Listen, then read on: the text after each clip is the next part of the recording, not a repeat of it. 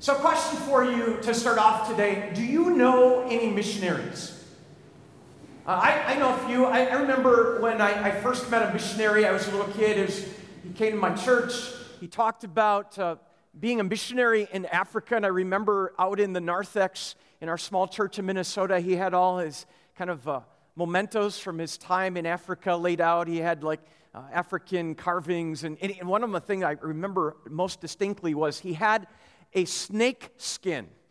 Uh, it was uh, frightening and, and yet awesome at the same time. And as a kid, I'm like, that is so cool. That's an African snake. And, and I just had this idea. And he talked about sharing Jesus with people. And, and I, I thought, man, if only we could get a guy like that to come to our small town and go door to door and talk to people about Jesus, then they would know about Jesus too, because he's a missionary. And that's what missionaries do, after all. Um, I, I, do remember too, as uh, you know, I, I kind of grew up and, and, met a lot of people along the way and, and became a pastor and met missionaries. Um, in fact, if anybody ever been in my office, raise your hand if you've been there. Um, show a picture of what's on the wall in my office. Um, one of my favorite walls in my office, kind of filled with a lot of storied artifacts, you might say, and, and including the golf club I got when I first arrived here. It was in the St. John auction, I mean, the, the St. John um, rummage sale, I think. I got that for five bucks. Um, but some of the other stuff, like you can kind of make it out. There's a small little cross in the middle, just to, up uh, to the right of the clock there. It's um, a cross that's just bent, rough wire. And I remember being given that as a gift from a missionary that came to my first congregation to speak to us. Um, he was a Bible smuggler uh, who would make regular trips into China with Bibles and he tells stories of sharing God's word and, and uh, kind of, it was interesting just hearing about that. And he, he was reminding us, you know, that the cross of Jesus isn't some fancy thing, that Jesus really got down and dirty in the brokenness of humanity. And that just rough, put together cross as a reminder of that. Um, I think about um, that cross that's in the middle, looks kind of like a star. Um, that's more of a basket woven kind of cross. That's called a Brigid cross. And uh, that wasn't given to me by a missionary, but I bought it because it, it's a, a, missionary story behind it. Uh, Brigid was, uh, if I remember right, either Scottish or Irish, one of the two, and she shared Jesus with her father on his deathbed. Uh, and it was kind of a, a dirt floor and a thatched roof, and there were extra little reeds on the floor, and she started weaving them into the shape of a cross to share Jesus with her dad before he passed away. And I just love that, just a reminder of a, a missionary's cross. Um, there's a, a, plaque there under, uh, just kind of toward the bottom there. It has a little red spot on it. That, that actually has uh, written in Chinese characters, it says, uh, I can do all things through Christ who strengthens me. That was a gift from a friend of mine, Brian, who was in my uh, second congregation I served. Brian, we had uh, commissioned him from our congregation to go and serve in uh, in, in China for two years as a missionary. He was teaching English in a college, and yet uh, it was all about building relationships with young people to share Christ with them, which uh, he, he, had amazing stories of how God was working in that culture where it's illegal uh, to be outward and sharing your faith. And he brought that back as a, a gift to me, uh, one of my favorite pieces there. And um, there's others, you know, that, that instrument there in the center, or just uh, left there, um, that was from a friend of mine, Curtis, who was a good friend in, in college, and he worked uh, for our synod for a while and, and went over with, uh, with uh, LCMS World Missions. And uh, I think he bought that for me on the Ivory Coast of Africa. I brought that back, and I, have always loved that. It's a great piece from a missionary friend. But, but then on the left side, um, my favorite part is in ninth, I think it was 2003 when the tsunami hit, and I've talked about this in different times because it really changed me when I went over to Sri Lanka after the tsunami. 190,000 people were killed in that tsunami. And we just had another tsunami in Indonesia. And just the pictures and the stories, it, it, it grips you. And, and yet it's so far away and we can easily remove ourselves. But this is real. And, and the pain and the suffering. And, and I remember going there, in the next picture, I think a little closer up of that, uh, we went with a, an eyeglass clinic with MOST Ministries out of Ann Arbor and myself, along with multiple people from around the country, got together in that just amazing mission organization. And, and to see the people in that center picture lined up to receive a pair of eyeglasses. And many of them had lost family members or their entire family in the tsunami, and just the brokenness and, and without hope. Um, most of them who didn't know Jesus, and waiting in line for eyeglasses that would amount to like three or four months' salary in that culture to buy glasses. So nobody had them. And, and uh, the lineup would start at four in the morning, and we wouldn't open the clinics till 9 a.m. Uh, just to realize, I mean, hundreds and hundreds of people waiting in line for this. And um, that train up above, that was an example of some of the devastation of the tsunami. They, they reset those cars on a track as a memorial. A thousand people died on that train. It was a commuter train when the tsunami hit and, they were washed three miles inland on this, on this train. I mean, just picture that, how brutal, and um, a thousand people died in the train alone. And, and just the, the overwhelming sense of despair.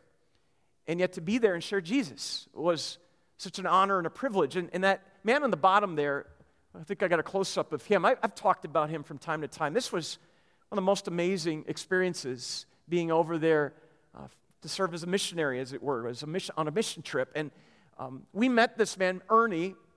Ernie came to the clinic. He waited in line for eight hours, our first, first stop in Sri Lanka. Eight hours, and all the way through to the eye clinic, and we tested his vision and uh, discovered he had 20 20 vision. Um, think about that. Waited in line eight hours, and he has perfect vision. But I learned a little bit about him. He was more about just spending time with people. He loved having the conversations. And, and we, we got to know each other a little bit while he was waiting in line. That was my job, was to talk to people. Loved it. Just meeting people, introducing myself, hearing their stories for those that could speak English. And Ernie was one that spoke pretty, pretty fluent English. Um, he told us he worked in a local hotel uh, as a guitar player, and and it just so happened that afternoon we were, we, we, he invited us over to see where he lived. And he lived in a closet off a lobby of a hotel that had pretty much been wiped out and washed out by the, the tsunami. He had moved back in and mold growing on the walls and, and just living on a mattress. And I said, How do you cope? And he, he just kept making this gesture. And, and when he'd smile, he had that missing tooth kind of right in the middle.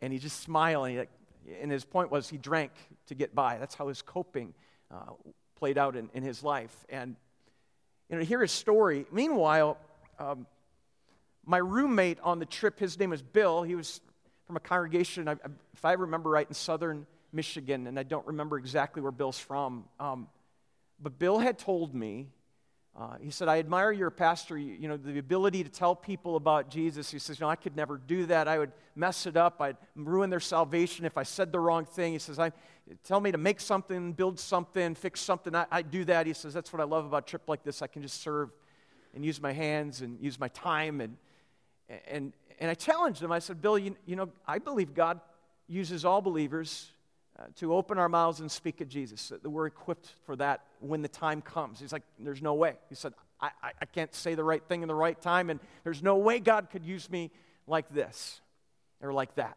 And uh, you've maybe heard me share this before because it was a conversation I will never forget.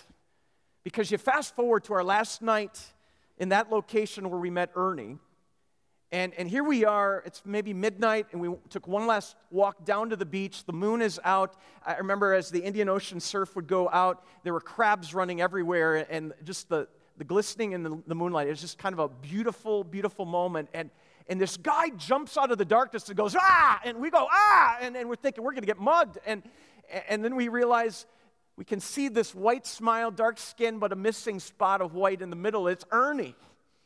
And he's like, hi, just, just surprising it. And, and we realized this may be our last interaction with this guy. And, and that's where we got bold. And, and we said, Ernie, we didn't come here uh, to just give out glasses. We came here to share Jesus, a Savior who's come. And, and as I'm speaking those words, I get interrupted. You know who interrupted me? Bill. Bill started talking, and for the next 10 to 15 minutes, shared his story of how Jesus had met him in his brokenness and his pain. And, and, Bill said, I've come from all from the other side of the world, Ernie, and I believe to tell you my story. I too once struggled with alcohol. And, and it was my coping escape from life and, until one day I woke up in a jail cell and realized that my life was broken and I needed a Savior, a God who loved me. And, and, that's where Bill started to open up about a Savior who died for him, rose again, gave him forgiveness and grace, and gave him purpose and calling in this world. And, and he shares this, and Ernie starts crying all along through his story. And, and finally, Bill ends, and Ernie is broken. And, and, I'm realizing there's this awkward pause, and I, I say what all pastors say in that moment let us pray. and as soon as I said, let's pray, Ernie dropped to his knees and started to hold on to our, our feet and our ankles as we prayed. And he wept, and we could feel his tears on our feet. And we prayed for his salvation. We prayed for God to move in his life. We prayed for healing. We prayed for forgiveness. We prayed for provision, all the other things. We were moved to pray in that moment. And we finished up, and you know what he did? he started kissing our dirty feet. Who does that?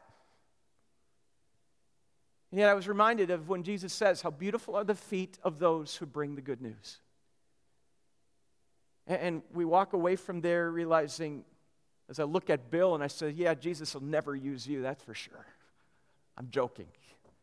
He's like, he was just shaking. He's like, What did I say? I said, God used you.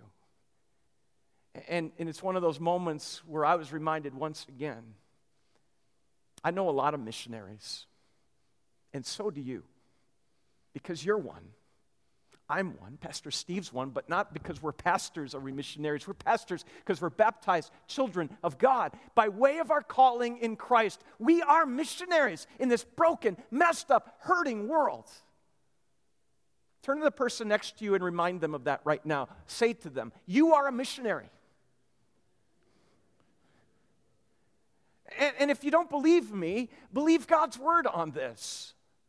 You know, we, we read this in our scripture today, and, and, and you think about what the gospel lesson said. This, this, you know, this chapter we often read at Christmas time. It's, it's that great John 1 1. The word became flesh, made his dwelling with us. And let me read that again. John 1 14. I'm sorry, 1, not 1 14. And the word became flesh and made his dwelling among us. And we have seen his glory, the glory of the one and only Son who came from the Father full of grace and truth.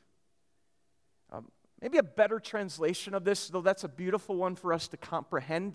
You know, the Word became flesh and made his dwelling. That God comes to dwell among his people. That, that's the, the beauty of, of the Christmas message is God has come near to us. He, he's born into this broken world. We use a fancy word called the incarnation. God has come near to his people. But that verse literally says, if we pull it apart from its original language, is that God, the word became flesh and tabernacled is the word actually. He came to tabernacle among his people. And, and, that's a word that, that just should rightly kind of be weighted to say, wait, what, what's that word mean? We don't use it very often. And that's where Old Testament theology and, and the history of God's work among his people starts to make sense, especially as we talk about what does it mean today to be the church? God answers that question in these kinds of ways. Here's an example of this. The word tabernacle is what God used to, uh, to be a place where He told His people His Spirit, His presence would dwell with them. Um, as God's people wandered through the, the wilderness at the direction of Moses and, and Joshua, there they are wandering, and, and God says, I want you to build a, a tabernacle. And, and they created this beautiful tent. It was portable, it could be moved as they lifted up camp and they moved somewhere else. That this was a, a place of worship where God's, God caused his presence to dwell. And, and we're reminded that that presence was pretty glorious. He had a, a cloud, a, a, pillar of cloud by day, and at night it was this pillar of fire. And I, I just always imagine that, that, you know, as an Israelite, if you were wondering if God was with you, uh, you could just go and look out your tent and look over toward the tent of meeting in the, meeting in the tabernacle, and you'd see this reminder that God is with his people. God is with him, or with you. And and what a beautiful thing that was. Just the tabernacle of God's presence in a building, as it were, a tent.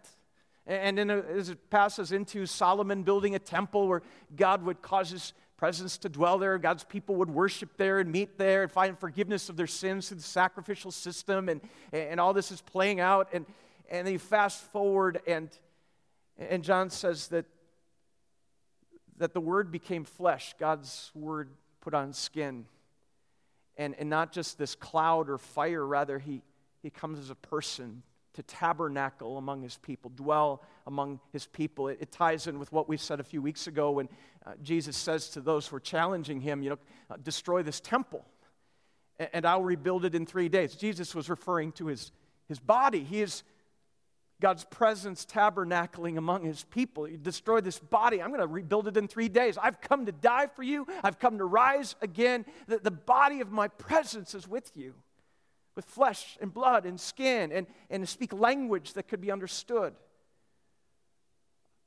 a hug that could be felt, a presence that only God could bring. Jesus comes to bring that. Now, as we're reminded of that, God who dwells with his people, he also tells us that that dwelling continues. Remember what he says just before he ascends into heaven in Matthew 28. Jesus gathers his disciples. He, he rose from the dead. He'd gathered them. He'd been appearing to them over 40 days. And then he announces them to them uh, Go and make disciples of all nations, baptizing them in the name of the Father, the Son, and the Holy Spirit, and teaching them to obey everything I've commanded you. And, and he says that because he says, because after all, I'm not going to be with you anymore. You got to do this stuff. Is that what he says? No.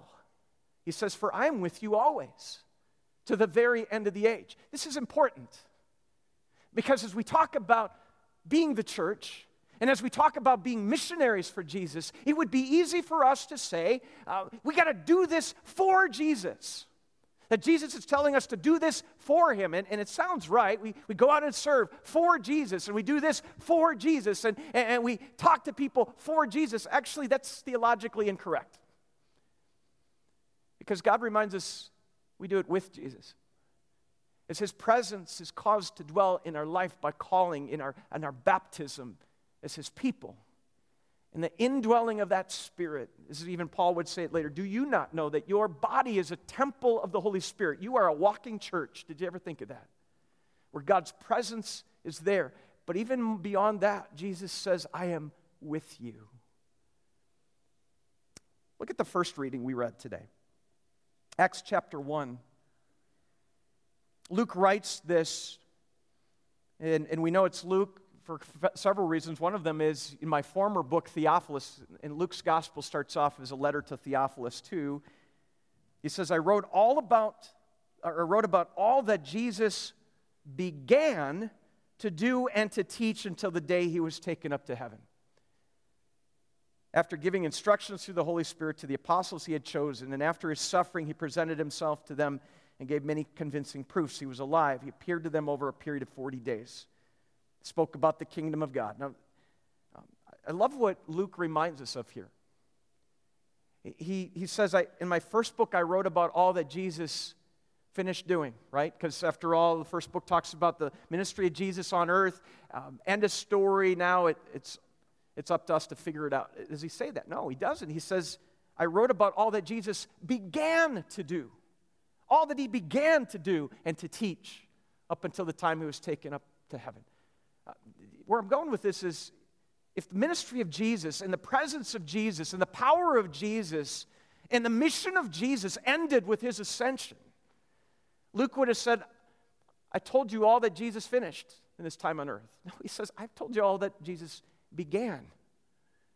And what we find in the book of Acts is all that Jesus continues to do in the life of his people by way of their calling by the Spirit of God in the presence of Jesus that is with them. And as he says, you will receive power from on high, and you will be my witnesses in all of Judea and Jerusalem and Samaria and to the ends of the earth. Man, this is a missionary calling. It's not to a holy huddle of a few little people or big people or important people. No, it's, it's to all of us as the church. And we see that play out the books, book of Acts, and we see it play out ever since. As God opens the hands, the hearts, the minds, the eyes, and the mouths of his people to share Jesus, but not for Jesus, with Jesus. Realizing every day is a missionary trip. Even if we're taking out the garbage, on garbage day. I, I, was talking to Pastor John about this this week, and he was given an example, and I think he'd shared this at our men's breakfast some weeks back that you know, one of the prayers he has had in his neighborhood, where in the cul-de-sac where he lives, is, is to reach his neighbors. And um, he didn't know his neighbors when they first moved there. And so he's like, well, he kept going and leaving for church meetings and, and he'd wave to the neighbors and, and he kept, he was busy all the time. He'd wave to the neighbors when he was coming home tired and leaving for the next ministry event back at the campus on church and he'd wave to his neighbors. And one day he realized he was spending so much time at church talking about how to reach people in the community, yet spending no time reaching his own neighbors.